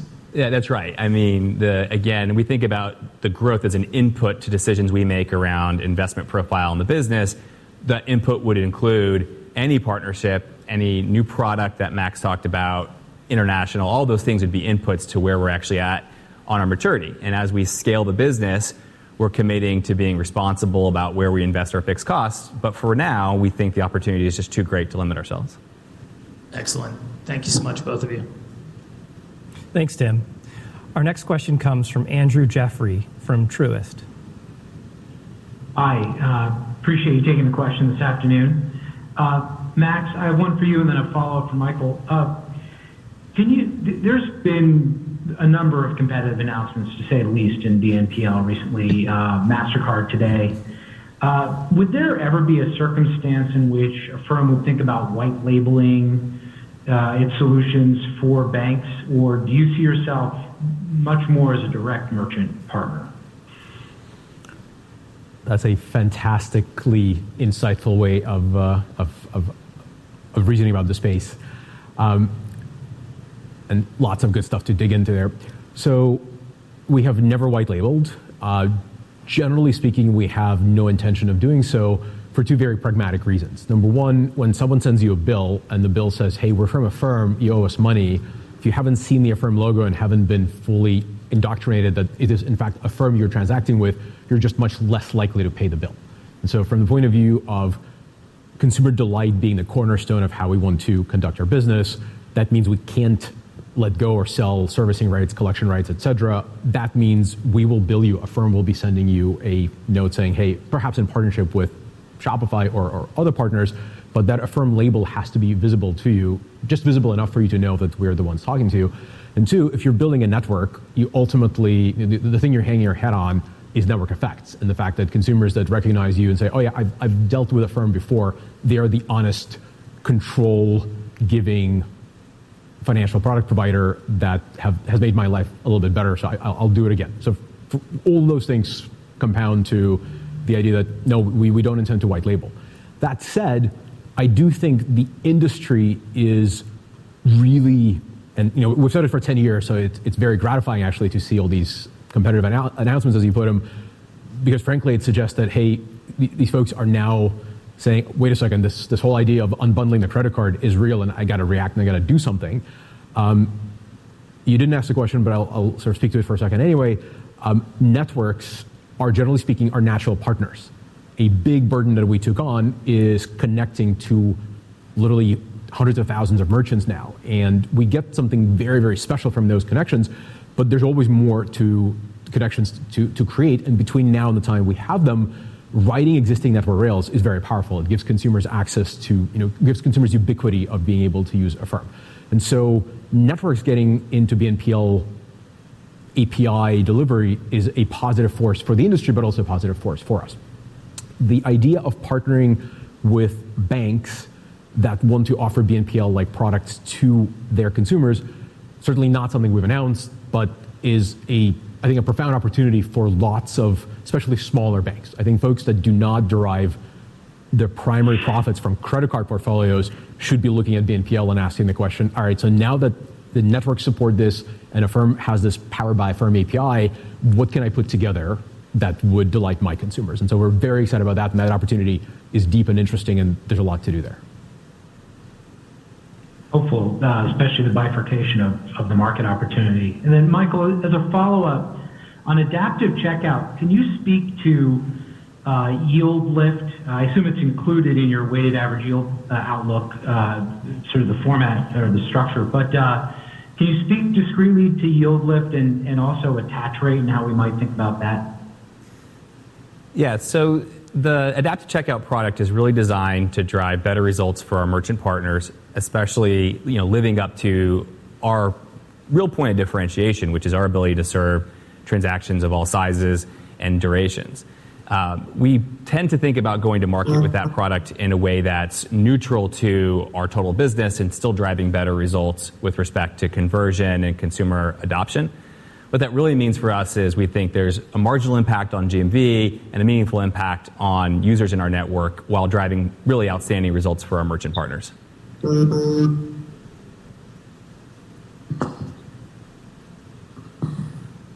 Thanks, Andrew. Our next question comes from Jason Kupferberg at BofA Securities. Good afternoon, guys. Thanks for all the details today. We appreciate it. Wanted to see if you could spend a minute just giving us your latest views on the regulatory backdrop as the buy now, pay later space continues to obviously expand in popularity. Certainly, there have been some media reports from time to time about uh, some consumers getting themselves into a bit of trouble, which may certainly be a one-off situation. But um, with just the fact that this may get more attention as the industry continues to experience significant growth. And I know you've been proactive with the regulators in general, but we'd love to get your perspective and how that perspective may evolve as you take your business overseas. Great question. Um, So first of all, for the avoidance of doubt, not only we have been have we been engaged with a variety of regulators over the years, we are a very regulated business. We see regulatory attention through our bank partners. We speak directly to state regulators. So we have a full complement of regulatory relationships that we need to be very attentive to and are. Um, two, I think I speak for the entire team, but I'm certainly personally generally fairly pro-regulation when it comes to these new financial products because in the business we're in, unless you see some degree of coordination among players, even you know violent competitors that want to edge each other out in the market, you want to make sure that consumers and merchants aren't inadvertent victims there. And so what that means is you have to standardize around the way of communicating what is and isn't offered in a product and the way you report it to authority to credit bureaus if that's part of the offering, et cetera. And so generally speaking, I think regulatory attention is a positive thing so long as it is rooted in understanding of the product, understanding of what the intent is, et cetera. And so all of that is why we engage with the regulators. That's why I spent several years on the uh, CFPB's advisory board, specifically to make sure that we have a chance to communicate our value proposition. We tend to think of ourselves as sort of the one honest actor in the space, having chosen from the very beginning to charge no fees of any kind, including not even late fees.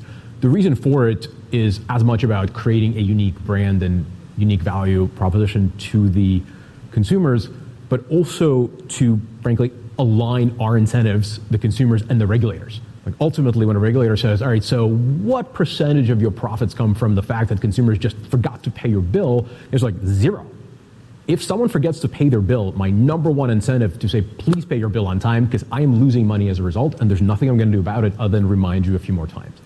And I think that direct connectivity with persons' well-being and the regulatory intent has served us really, really well and grounded our regulatory conversations just the right way for many years now.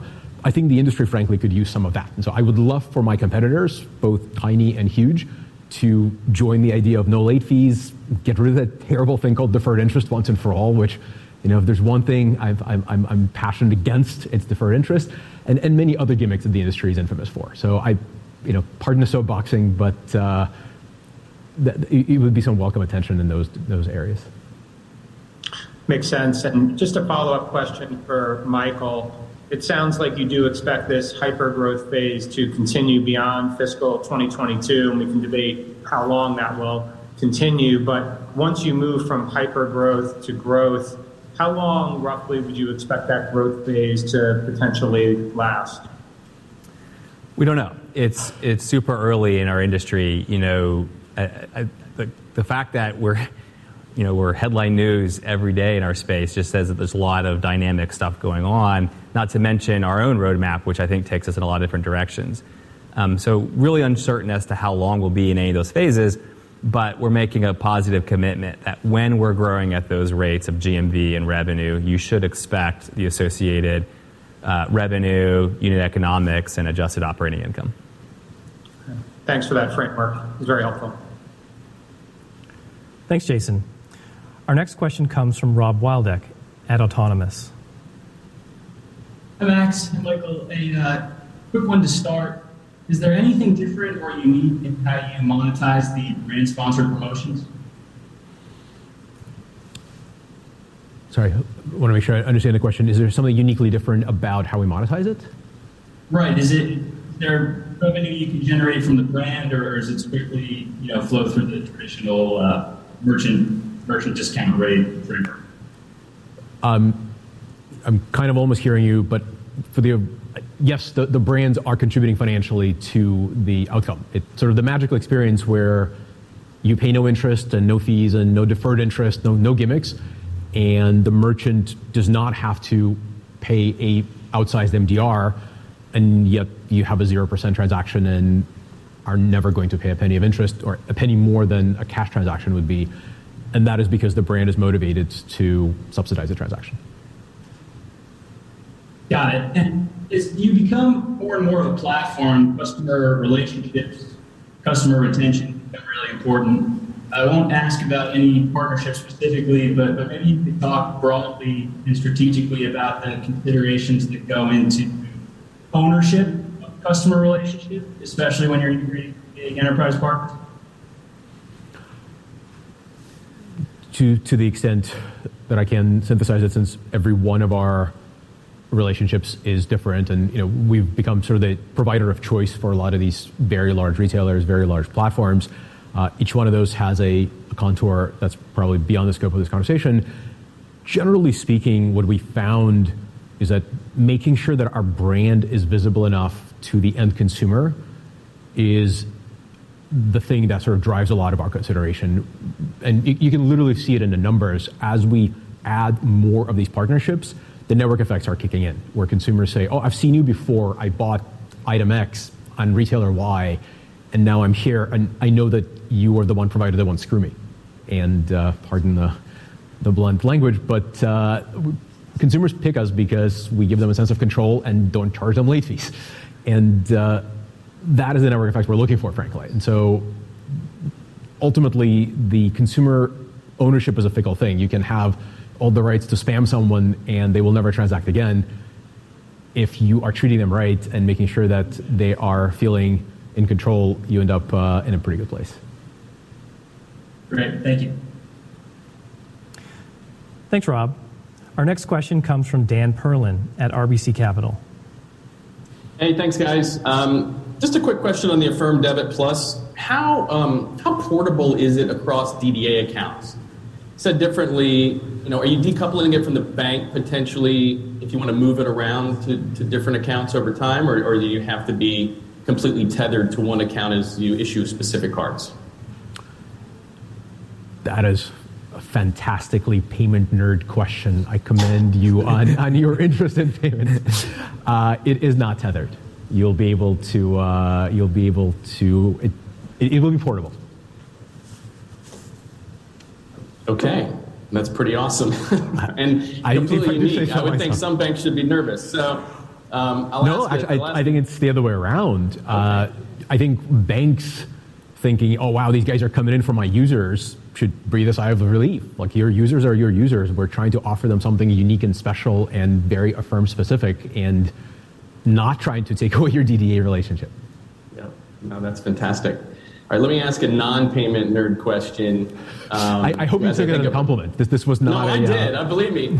After 20 years, man, you know you got to earn that, right? So I appreciate I, it. I, I, consider myself a payment nerd, and I, I, delight in. Uh, you know, ask me again about the soft descriptor uh, character limit. Absolutely.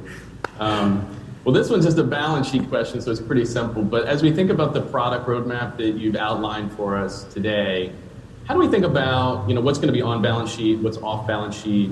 I know you talked about this most recent securitization, so that's pretty exciting, especially for low AOV, which I think removes some of the concern around that. But if you would um, elaborate on that, that'd be fantastic. And thank you very much for today. That might be for Michael. Happy to take it. Uh, so we think about the balance sheet strategy as varying by product. We walk through a little bit today for our existing pay over time products, the way we think about how each one fits. Um, we mentioned that pay, you know the split pay business, for example, which is predominantly a warehouse funded product. We've begun putting it into securitizations, and you'll see us make improvements like that over time. If you think about the rest of the portfolio, um, each one will have a different flavor. And the, the guiding principle is always first and foremost, we're going to enable growth. So our capital program is going to make sure that we can fund all of the great ideas that we have on our roadmap, and we don't limit our growth based upon our ability to access capital. Uh, but then we want to make sure that we're really attending to taking care of the equity capital required, the shareholders' money. We put that as a pretty important number to manage to um, because we do think that the value of owning Affirm isn't in the assets we produce. That's why we access the debt capital markets. We think about the value of owning Affirm is in the way in which we're building, you know, we think the, most valuable network. Excellent. Thank you both. All right, thanks. Our next question comes from John Hecht at Jefferies. Hey, thanks very much, guys. Appreciate the uh, session. I, I guess this is to continue with the last questions. With respect to funding channel, securitization, local buyers, firm buyers, uh, what's the mix of that right now? How has that migrated over time? And to what degree is it changing with rate on a couple years out? Uh, you were breaking up quite a bit, but I think the question is how has the funding mix of our business evolved over time? Correct. Okay. Could have worked out. Like, I have no idea. Zoom was, was, was crippling us there. I apologize. No, it's not you. It's, I, it's, it's, our. It's Zoom. Um, so, the f- first of all, like evolution of our funding over time. Um, we began funding our business with equity in, in the early days of the business when we were really small and nascent. We introduced our first leverage when we began opening these warehouse lines, and we got modest amounts of leverage, uh, but it was expensive and not that efficient.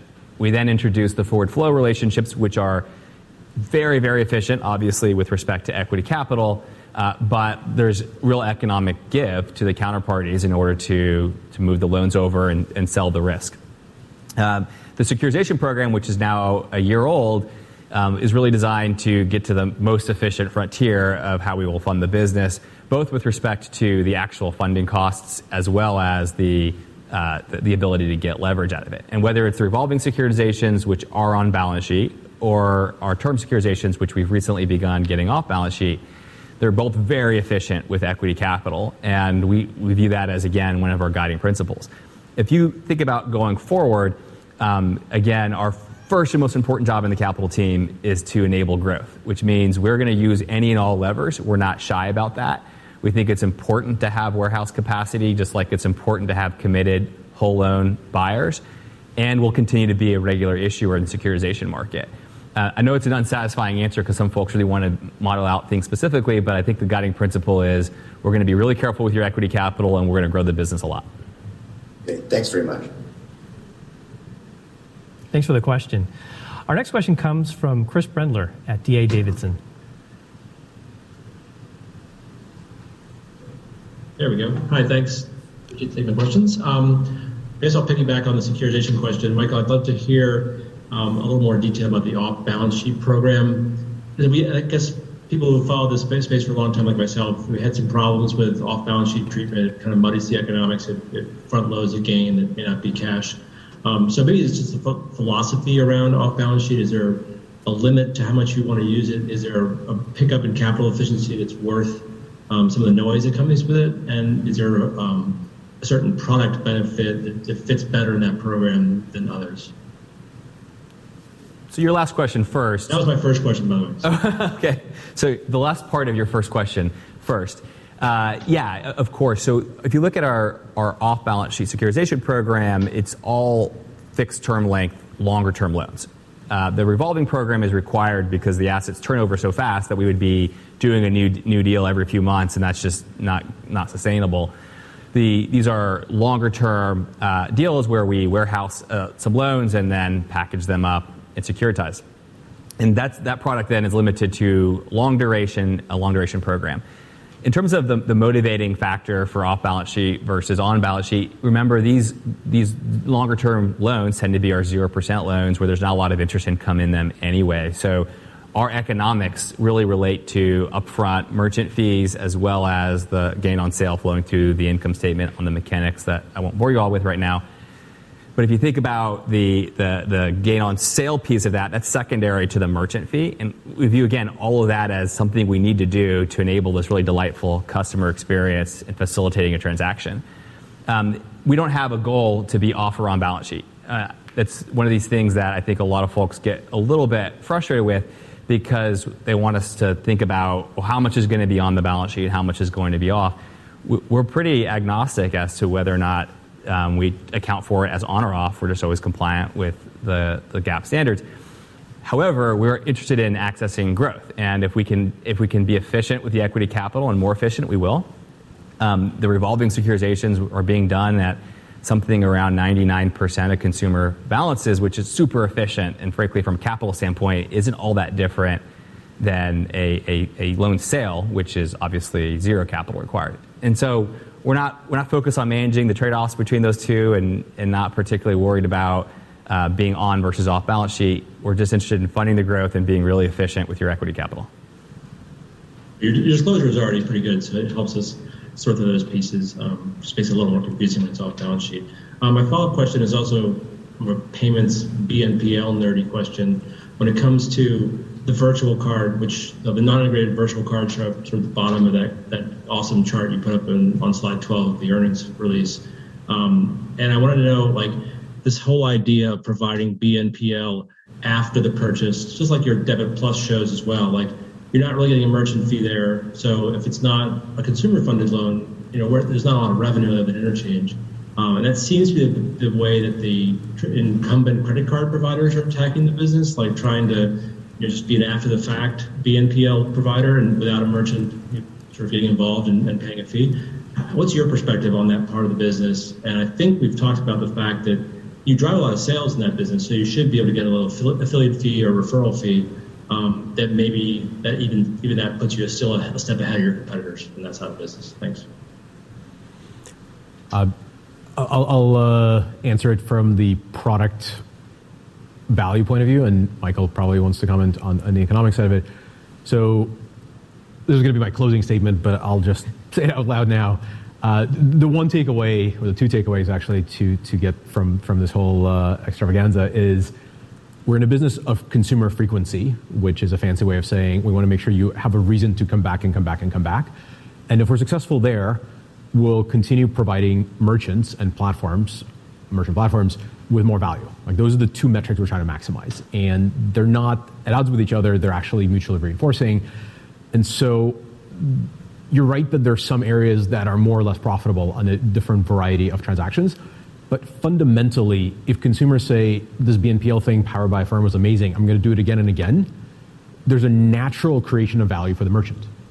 And in those scenarios, merchants are more than happy to say, "You're no longer just a payment facilitator," which is, in fact, a very sort of a boxed-in margin structure. You can be more and more efficient, but you're not going to be able to charge a lot more than 3% ever. If you're in the business of marketing surface provision or creating new leads or bringing in consumers with a predetermined idea of what they're going to buy and how they're going to be able to afford it, you're now playing at the marketing budget of the merchant. And you become a marketing partner and a marketing value provider as much as a payments facilitator. And so that's where we see opportunities to grow our business lines in terms of you know, creating more value for the merchant and therefore being able to command a larger share of their overall growth budgets by giving them more committed customers, customers that didn't know about them yet, et cetera. So that's sort of the, the, the product side of the equation. I agree, I think, with your implicit criticism that some of the traditional players basically addressing BNPL as a post-transaction feature that is fundamentally kind of a repartitioning of consumers' financial reality afterwards. I don't think that's such a bad idea. In general, I think that's the right direction for the end consumer. They will feel more in control. They are going to be able to have a slightly better sleep over when they're going to be out of debt. If they're revolving on something now, they'll just have a pay down plan. But I don't think there's a tremendous amount of value delivered to the merchant, and therefore the economics of the transactions are constrained, which unfortunately I think suggests a natural pull by the financial institutions that are offering these things towards making money from the consumer. And so be, if you are able to intertwine the value to the merchant and the frequency of consumer, you then don't have to rely on finding a new way of monetizing the consumer in these ex post facto transactions. And so I think that's a unique advantage that we have. And the, the point of sale integrations that we, we have and the partnerships that we've struck with platforms are all about that. This idea of using the merchant value to feed consumers more delightful, positive transactions that they can feel good about. If you, Michael, want to comment on the, on the economics of it. I, I, I, think you nailed it. I, the only thing I'd add is if you look at our app, if you just go download our app, which everyone should do, and you look at the shopping um, component of our app, you'll see interest bearing offers. You also see 0% offers. And again, we, we think about that surface as driving as many results as we can for our merchant partners. And if we earn an affiliate fee, we may reinvest that in, into a really compelling offer. That could be a cash back, it could be a discount on the item. We also will try to figure out a way to make 0% magic happen in the app, even if there's not a direct integrated merchant relationship. So we think about that surface and, and the virtual card product is really just a, it's a way for us to then close a transaction for a non-integrated merchant. We think about the marketing surface as a way to make money from merchants. Um, and of course, we also have interest bearing loans there too. Uh, for what it's worth, the, the interchange that we do make on those virtual cards is a key part of the economics there. So I don't want to be dismissive of that either. Yeah, it's been growing really fast too. So I appreciate the color. That's awesome. Thanks. Thanks, Chris. Our next question comes from Vincent Caintic at Stephens. Thanks for taking my question. I appreciate all the detail in the conversation in this forum. Uh, so first question, I uh, just want to unpack guidance uh, a little bit. So appreciate all the the detail here. And um, one of the things I want to talk about is all the, the merchant wins that you've announced. And I know you're not particularly giving guidance on any, any particular guys, but if you talk about how you expect those to play out in time in terms of your piloting, your um, you know, fully launch, you generate revenues, and how you expect that to play out. And there's additionally kind of the same thing with Debit Plus. Thank you. So, the, with respect to any new partner, and if you're speaking about the Amazon, I, I would tell you I've got to stick back to what we've disclosed in our press release and what we filed in, the 8K. It's way too early for us to give you any indication about timelines, process, et cetera, uh, and it wouldn't be wouldn't be smart. With respect to debit, um, that product is still, uh, well, it's an awesome product and I use it every day. So it's very much live, and we are thinking about the right way to get the, product rolled out. I'll let Max speak to more specific timelines because he's accountable for it. But I, will say, I will say that we, we've been intentional around not including anything in our guidance for fiscal 22 associated with the debit card. Um, and by that, by anything, I mean specifically GMV and revenue. Those numbers aren't reflected there. Um, if you think about longer term, the meaningful contribution of debit-only transactions is not reflected in any of that financial pro forma, and that just really reflects a lack of certainty we have around when and where and how it's going to hit. But you should think about the lending aspect, the, the loans that would be generated on the card, whether it's a split pay transaction or an interest-bearing transaction or a 0% longer-term transaction, those would be considered part of how we deliver that long-term GMV and revenue growth that we guided to or, or indicated in our framework. And Max, you want to want to make a commitment? There's some fancy explaining there. I was trying to keep track. Um, so uh, I'm just trying to deflect attention from the accountable for. Uh, so so here's the roadmap on on Debit Plus. And Michael's right on the uh, on the question of any large partner we moved very deliberately, and we are in the business of consumer delight, and it's easy to lose it, and it's very hard to get it. And so if you're going to bring something out there and start forecasting volume, you better believe that you have a product market fit and your A/B testing has delivered the kind of lift that you're looking for. So you know, when that is fully set in our heads, then we'll start forecasting it. For now, we're we're really just very, very busy testing. Debit+ is in market, so it's a little bit easier to say you know, what we'll do in terms of timeline. So we're wrapping up closed beta, which means internal employees and couple hundred, uh, if I remember correctly, or if I if I know the latest, uh, outside folks that we invited in. And you know, there are things like user diaries. Every day I get this super cool experience where I read someone's diary of, "Here's how I use Debit+, and here's what I bought, and here's what worked, and here's what didn't." And and that, that's really, really close to being done.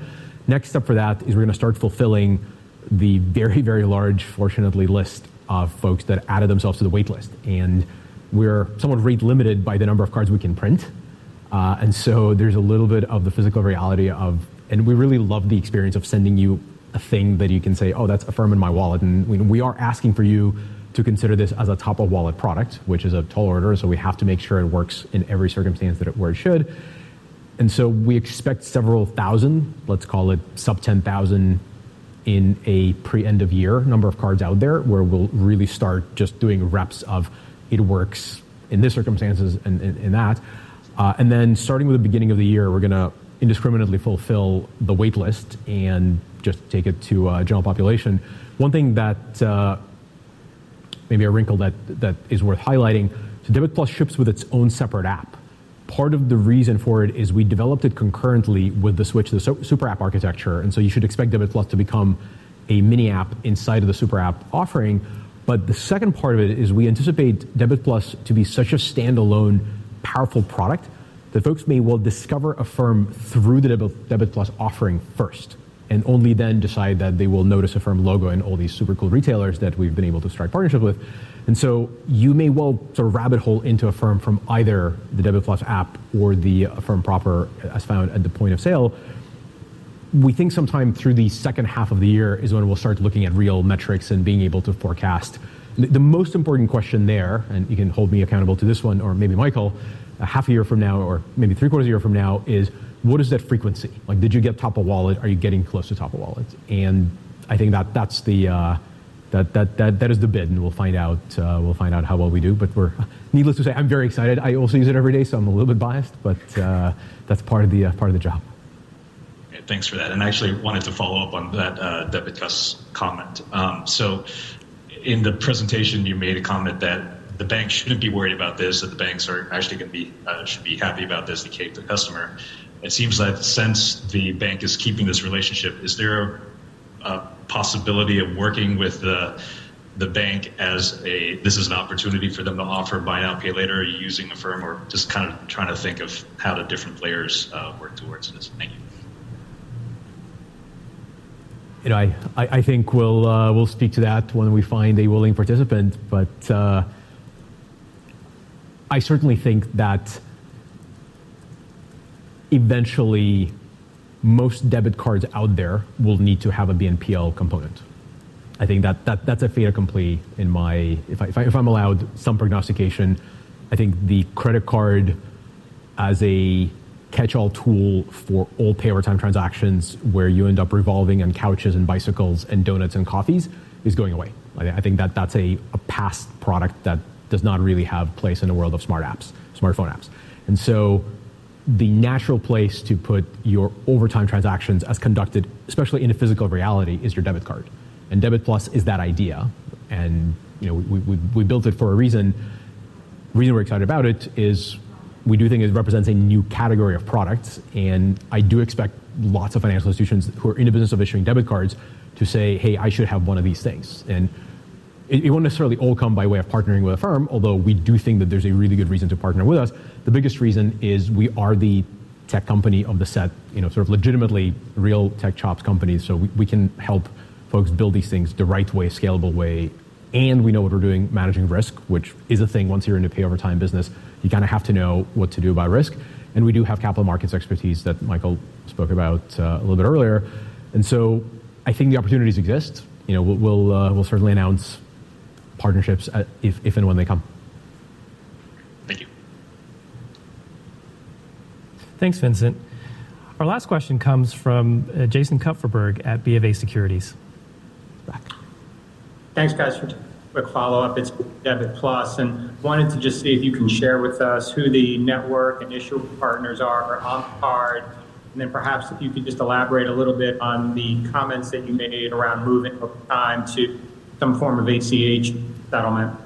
Thank you. Um, the quick answer to your first part of the question is not yet, uh, but watch the space.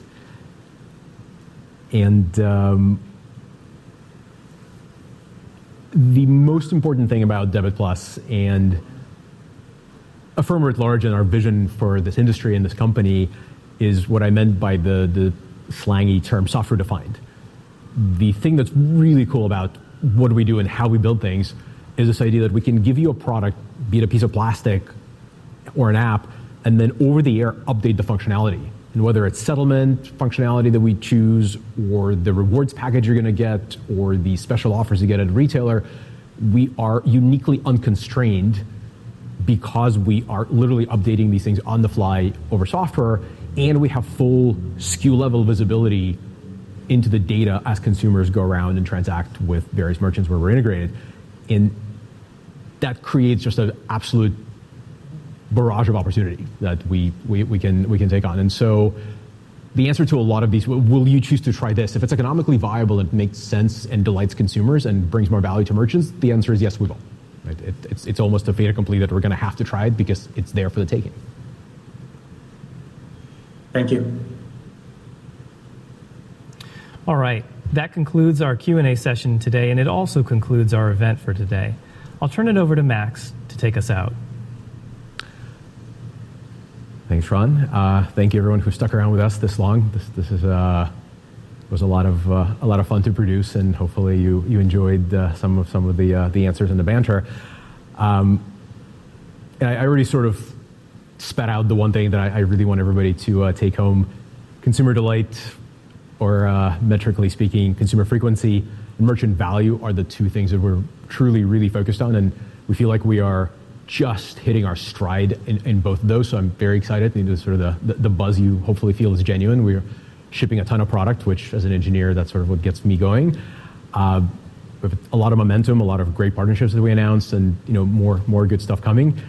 Um, the only thing I would be absolutely remiss if I didn't say, and I hope at least a subset of our team is watching,